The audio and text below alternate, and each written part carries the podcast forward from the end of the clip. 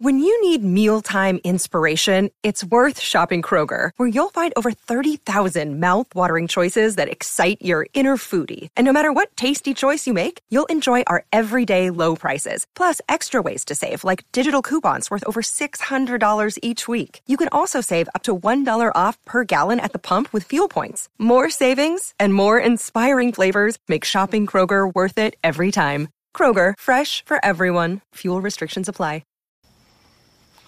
Well, howdy there, Internet people. It's Beau again. So, today we are going to talk about Biden's border. It was a uh, pretty big topic over the last month, and it's gotten less and less press.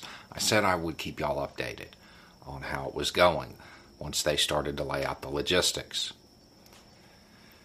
When I made that video the talking points were that it was completely unmanageable. It was a crisis. There was nothing we could do except business as usual and shut down the border and leave them on the other side of the border because beyond America's borders live a lesser people. Okay, so I added that last one. But that was the general tone. Shut the border down, don't let them across, just let them suffer over there. Don't make any attempt to alleviate it. At the end of March, there were 5,764 unaccompanied minors in Border Patrol custody. They were waiting an average of 133 hours to be processed over to Health and Human Services. The legal limit is 72. There were cases where uh, these kids were waiting 10, 11 days. Not acceptable. So, what's it look like now? There are 954 unaccompanied minors in Border Patrol custody. The average wait time to be processed out is 28 hours. Seems like logistics worked. That's a reduction in both of about 80%. Now, to get a clear picture of the scope of how big this was, in March, Border Patrol apprehended 18,663 unaccompanied minors. So they were all processed through. It wasn't 5,700 being dropped down to 900.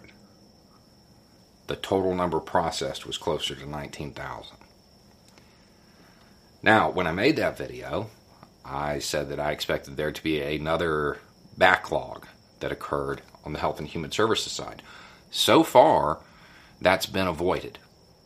That that hasn't happened. Um, we've got reports of employees being incredibly stressed because they're overworked and stuff like that. They are hiring, by the way.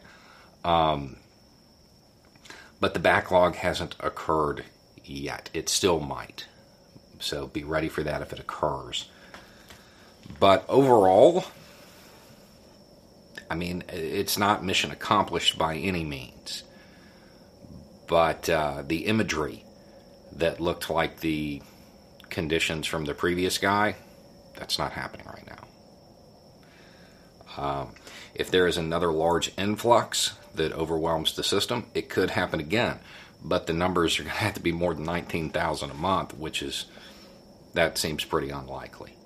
It looks like they have a pretty good handle on it. Now, yeah, part of this is saying, hey, logistics won, job well done, and all of that. But there's another part to it.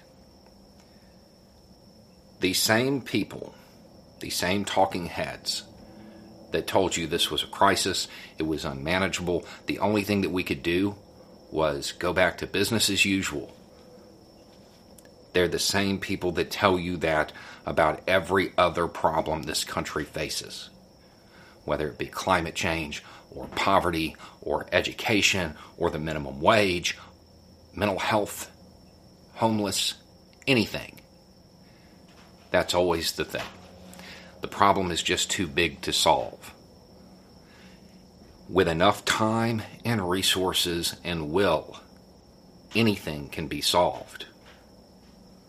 So keep that in mind the next time the people who made it seem like this was just something that couldn't be done, tell you something can't be done. It can be done. We just have to have the will to do it. Anyway, it's just a thought. Y'all have a good day.